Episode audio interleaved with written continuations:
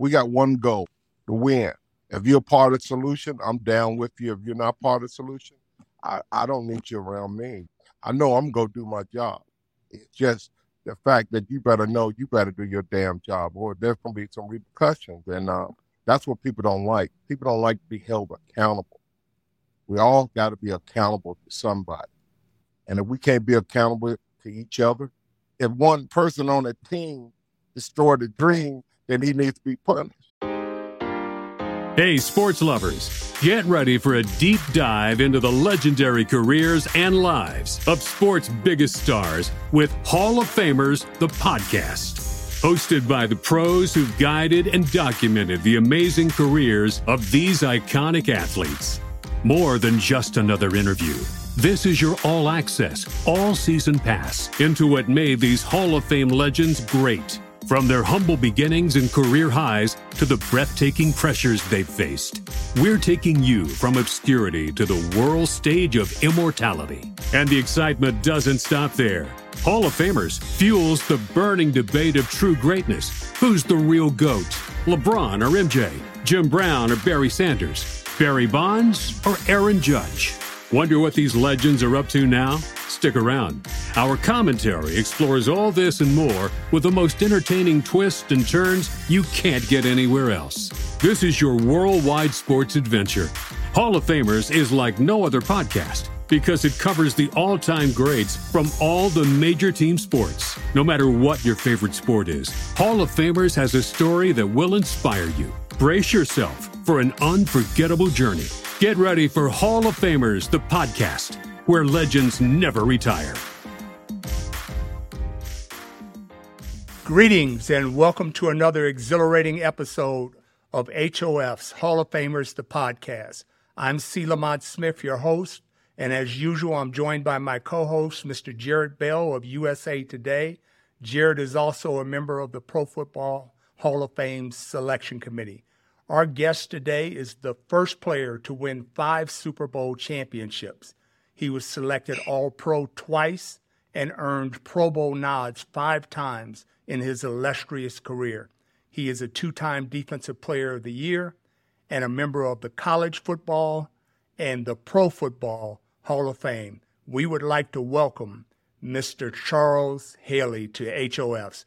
Charles, how you doing, man? Hey, Lamont. Hey, Jarrett. How y'all doing? We're good. We're good. So, you're in Dallas now, right?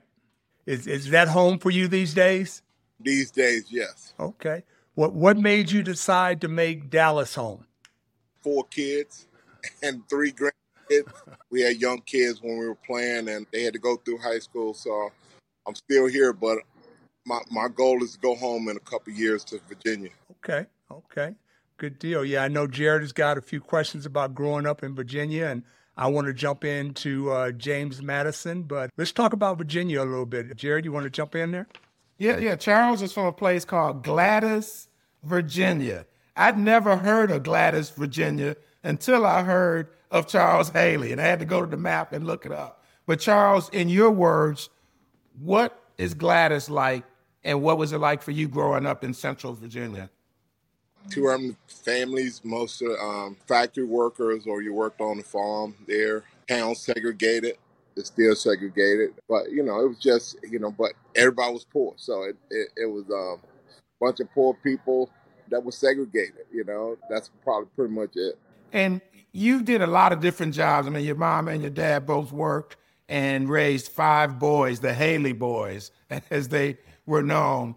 What was your upbringing like in terms of like you said, being poor and not knowing what you didn't have until much later? I, I think I'm a little bit different than my brothers. I think they were conformists. They was okay with the status quo. They were okay going going with whatever the standard was. I was more emotional. I was more, I wouldn't say driven, but I was more wanting to be able to please my mom.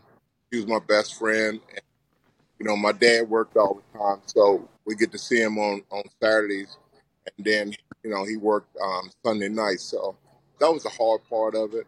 But you know what? We didn't miss it. My mom was man and woman. She didn't pay. One more thing to ask you about that that period of your life. Is it true that when you were growing up, you wanted to, to be a preacher one day, a Southern Baptist preacher? I did because I just I like orators. I like people that's that can hold the room with words. It always amazed me. So so keeping with your time in Gladys, you were not heavily recruited out of high school and you ended up going to James Madison. How did that motivate you when you ultimately got to James Madison? And why do you think you were not heavily recruited? This football stuff, I had that shit down. You know, I didn't need to be pushed. I, you know, I, when I got to Madison, I went down to D Hall. I didn't realize that rookie's supposed to be in the back and, and up front. I wouldn't move. They started talking to me out my name, and they didn't realize the dog that was in front of them. And I was knocking them fools out every day, every day for, you know. And the coach ran me. He would, hey, he would make me run, and I'll, I'll go to myself, oh my God, he wants me to get endurance, run the track so fast that I'll pass out. So then he would try to, you know, he tried, you know, making me crab the field, and I'm going like, oh, he wants me to get low. So it didn't matter what the coach did to try to punish me for my behavior. I turned the negative into a positive. And then, you know what? I took it even further. I went at it 110%, no matter what that punishment is. I tried to, I tried to run through the fire. I tried to run through it. And then at the end, he got me. He said, you know what? He, he said, Charles, what am I going to do with you? And I said, Coach, I said, hey, I said, you can break these bones, scar these hands, but you won't break my damn spirit. The next time I did something, he said, I'm going to call your mama. Hey, I was under control after that. Scared straight. My mom ain't no joke, bro. that, that's hard to believe. You under control. You said it. I didn't say it, but it is also illustrative of the work ethic that you had and the, you know, just the whole passion that you played with in the NFL. I mean, is that kind of how it all started? Because you were so relentless as a player on the field, but you were also so dedicated and committed off the field in terms of studying and watching film and doing all the things that you know well the big biggest key for me is is that i have four brothers and they could wake up every morning being great i had to really work at it and so that's where the drive came for me because I wanted to be better than them. I wanted my mom to say I'm the best. And even to this day, she tells me my brothers are better than me in football. And, you know, I don't want five Super Bowls. You know what? Right. Five Super Bowls, Pro Football Hall of Fame, College Football Hall of Fame, and they still better. Oh, no. She ain't to tell her nothing. but, you know, like anything else, that I never thought about going to the NFL until the NFL knocked on my door. But once I got there, I balled these fists up. I stood in the middle of the locker room and I balled my fists up and I made a commitment to myself that, hey, I ain't going nowhere. And I turned around in 180. I did a 180. Turned all the way around. I want everybody to see me. I ain't going nowhere. Charles, is it true that the only NFL player that you knew when you came into the league was Mean Joe Greene? and why was that?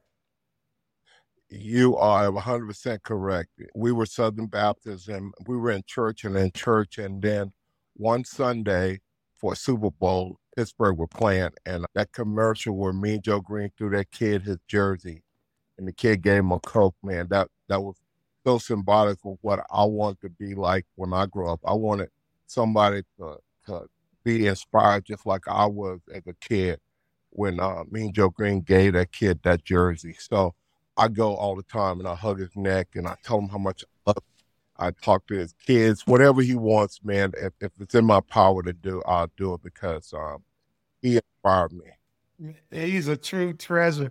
So you, you get to San Francisco, and I know from being out there and covering the team that you and Ronnie Lott had a special, special relationship. How did that evolve? Why did you and Lott connect? And what was the genesis of that? Well, probably because Ronnie was probably the only one that could control me, and Ronnie was an excellent teacher. I wanted to be like him. I couldn't figure out how he could turn that switch on and off.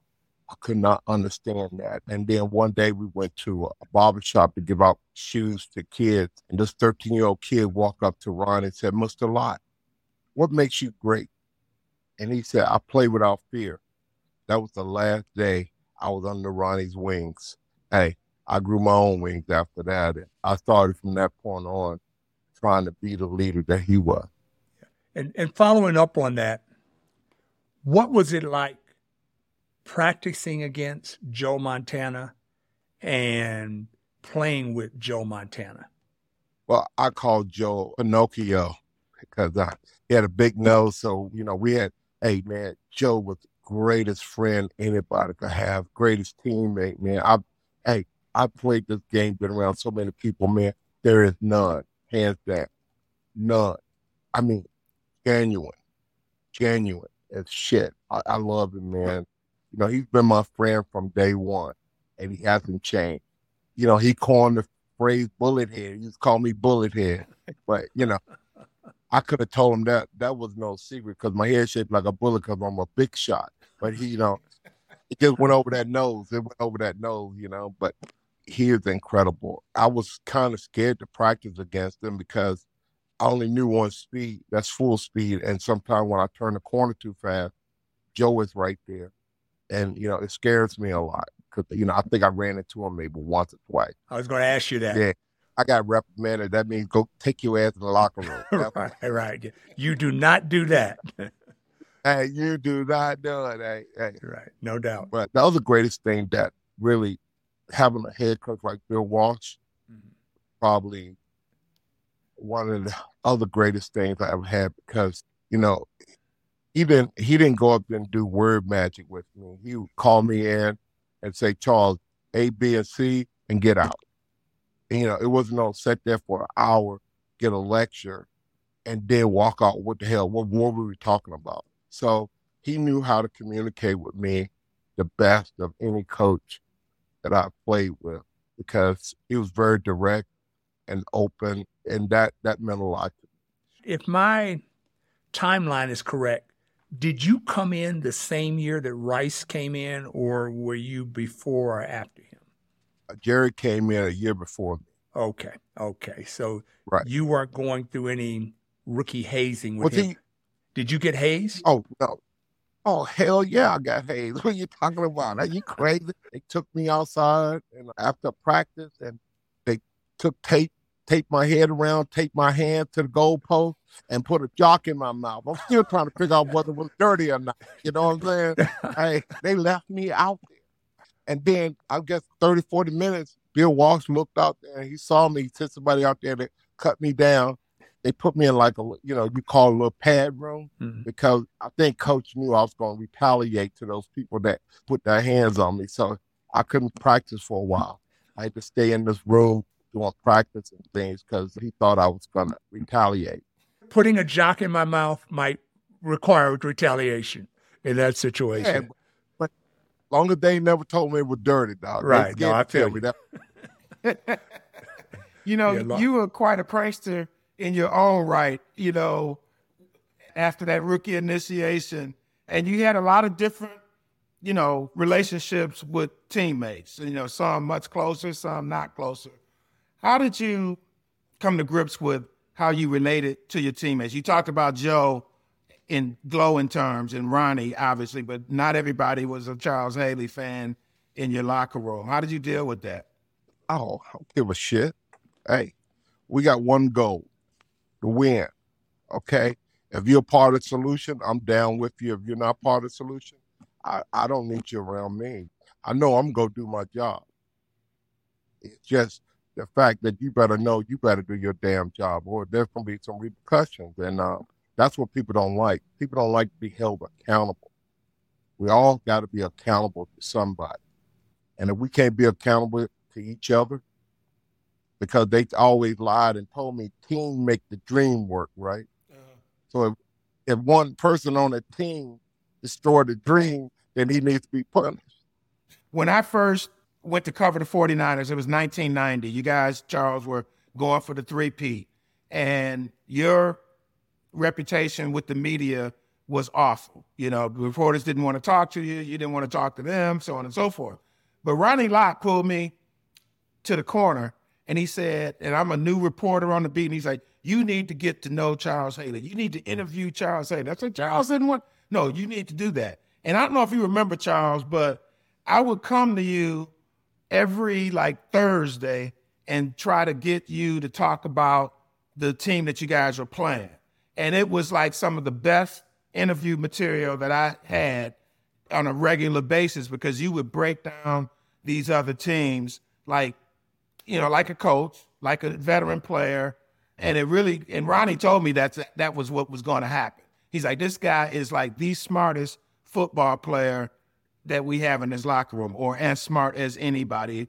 Where did that come from? Why why were you able to break down the game, the opponents, to really just have that mental edge that a lot of people didn't give you credit for? Well, you know what? The, the other great thing that I had, George Seifert is a micromanager. So he would get up and go over every defense by every player. So I learned to be very detailed just because of him. But I steal little things from every coach, every player that I love. I steal a little bit of them and put it inside of me to help me grow as a man. But the media part was is, you know, I went to James Madison. We didn't have media.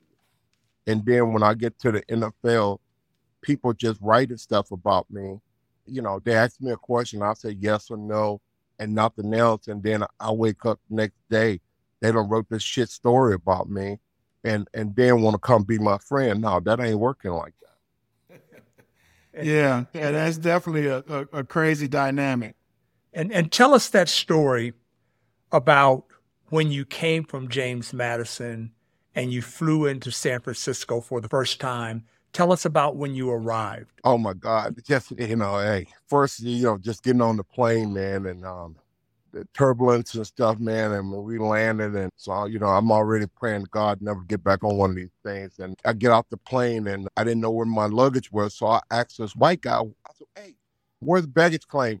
And he starts speaking another language. I asked a black guy, he starts speaking another language. I thought, oh shit. So I I I decided to go back to the gate and then if it wasn't for Jon Gruden coming to the gate to get me, bruh, I'd probably be back in Gladys by now. You know, hey, let me tell you, hey, I was too petrified because I've never been around. Because then where I grew up is black or white. It was no different languages, none of that stuff. So I didn't have no idea what that was like.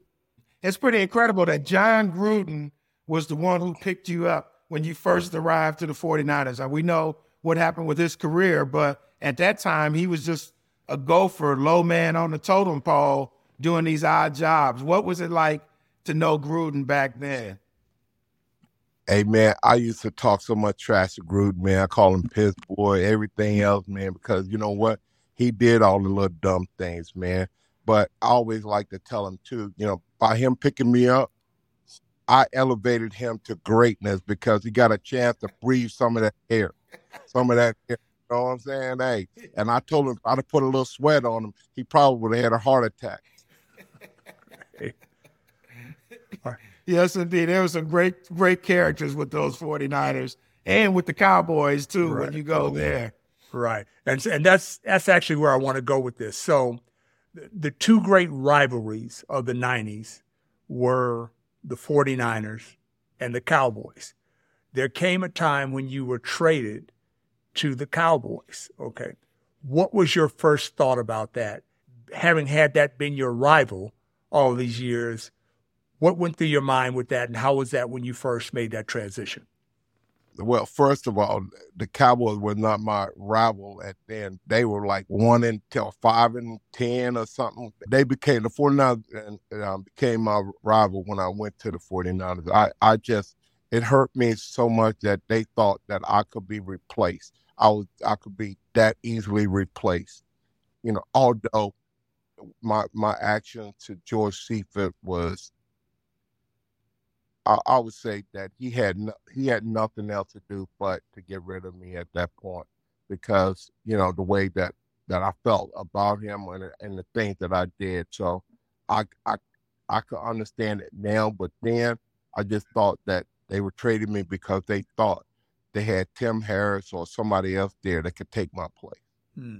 I was going to prove to them that I'm not that easy to be replaced.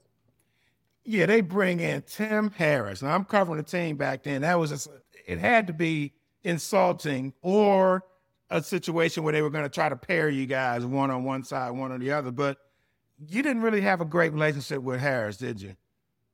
Oh, I had a great. I still have a great relationship with Tim. We used to go drinking every every day after practice. Really? People always want to say that me and Tim have problems. Tim knew there could only be one, and I was that one, and he was number two. Okay, and we were good with that. You know, like I said, man, I have a strong personality, and sometimes unyielding, but we we found a way to work together and be good friends, and we still are. Sure. So you go to Dallas, and one of the the things that the Cowboys wondered about when they made the deal is why would the 49ers trade this guy? I mean, is he that disruptive of a force? What are we getting here? As it turned out, you were like the missing piece that they needed. Well, the Cowboys, hey, they wouldn't have made the trade if they was asking themselves that question. They must have got the answers. You know what? They never asked me. Nobody's ever asked me. Jerry picked me up at the airport grabbed my luggage bag, dog. Jerry Jones. Jerry Jones picked you up at the airport, and grab my damn luggage, dog. I'm going like, who the hell is this guy? Man? I ain't looking at these people going like, hey, who is the? He is the owner of the Dallas Cowboys. I thought, I thought, okay. And then you know we got in the car. Jerry talked about all the things and and how he bought the Cowboys and everything. He said some magic words. I got your back. Mm. Wow, mm. that's interesting because the way the story has been told is that Jerry called up Eddie DeBartolo and said, "Why are you guys trading this guy, this you know dynamic force on your defense?" And Eddie explained, "Okay, we had this issue with the coaches, this issue, this and that," and Jerry pretty much said to Eddie, "Is that all? That's all. We'll take them." And and that was kind of you know that answer, like you said. But you got to Dallas, man, and you know, like I said, missing piece to a team that ends up, you know, going and winning three Super Bowls. If you, you know, if you be honest, George Seifert wanted me to replace Ronnie and Keena and all those guys and become a leader, and I didn't want to do that. I got traded to the Cowboys, and that's exactly what I ended up being, is a leader and teaching guys how to study the game, how to see the game, and how to play the game. Presently, you enjoy relationships with both franchises, San Francisco 49ers and the Dallas Cowboys. Currently, they are two of the teams contending for the Super Bowl probably this year in the NFC. Talk to me about each of the teams and what you see as strengths and weaknesses in both. And do you give one the edge over the other in terms of contending for the Super Bowl this year? I'm not going to give you the strengths and weaknesses of either team. I'll just tell you this is that I think that it's, you know, they're going to play each other in, in two weeks. I think it's going to be a good game. But, you know, it, I'll tell you one thing is, is that the head coach for the 49ers, I think he's the best. He's got lightning rod. And, you know, they got a good defense. The Cowboys got a great defense. You know, Mike, Mike is, you know, this is his first year trying to get this offense, this new offense going.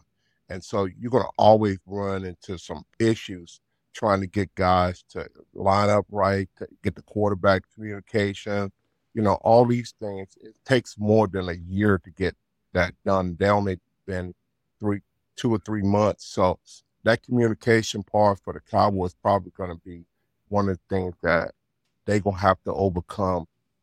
It's going to hurt them early, but then they should get better as the season goes. You were a pass rusher personified. The Cowboys have a great pass rusher right now in Micah Parsons. Okay. Do you see any similarities in your and his games, Or let's go back to the 49ers and Nick Bosa. Do you see more similarities between his game and your game? Tell me about um, those two as pass You know rushers. what? They got stats. Hey man, I got my ass kicked every Sunday. I got two or three people hitting me. It, the game has changed. Most of the blocks or, or the things that they did when I played is illegal now. So I cannot say or quantify how great a player is because he didn't play beside me. I can say, looking at now, this league now is a pass happy league, and, and you get blocked one on one, and and so it, it's more or less now it's it's about scheme. It's not about skill. It's about scheme. And if you accidentally have some skill to go with a scheme, you're even a better player. Okay, Emmitt Smith holding out. You guys start 0 and 2. Jerry Jones in the locker room. The story goes that you go to Jerry, you got your helmet, you smash your helmet in the wall, leave a hole. A few days later, Emmitt has got a new contract. Is that kind of how that went down? My thing was I was addressing the team and I was pissed off because uh, we had the best offensive line in the business. We got a running back, and they sitting there griping about one person. And, you know, so I was pissed off and I got mad and I threw my helmet and shit. I didn't know Jerry was over there, but I guess he was over there. And I guess when the helmet came, he go like, oh, hell, I better get him in here. And hey, but you got to remember, Jerry want to win too. So, you know, he realized, you know, we 0 2. Yeah. We got to get him in. I mean, that was kind of part of your persona with the passion when it came to winning and losing. And the one game that I remember towards the end of your 49ers career was when you guys lost to the Raiders and Ronnie Lott was a Raider.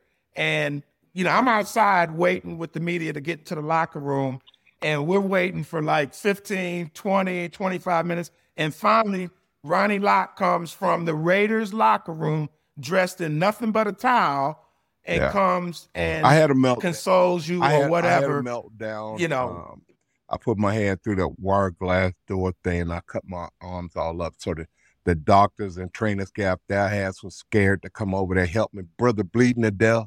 And they so they got to go across the room and get Ronnie. I could be dead by the time Ronnie got back over there. But you know, Ronnie came over, hugged my neck, calmed me down, and then we moved on from there. I I feel you. I feel you. All right. Ladies and gentlemen, that is a wrap for our show today. We want to thank Mr. Charles Haley. That's a wrap for today's deep dive into the sports world. Next time, we'll be back with even more stories of triumph, irresistible debates, and, as always, a high level look into the lives of eternal legends. Give Hall of Famers a like and follow on Apple Podcast, Spotify, or wherever you love to listen to podcasts. Want to keep the convo going? Join in the debates and stay in the know with all things Hall of Famers on social media for exclusive behind the scenes content and a chance to link up with fellow sports buffs and our crew. Until next time, keep reaching for the stars.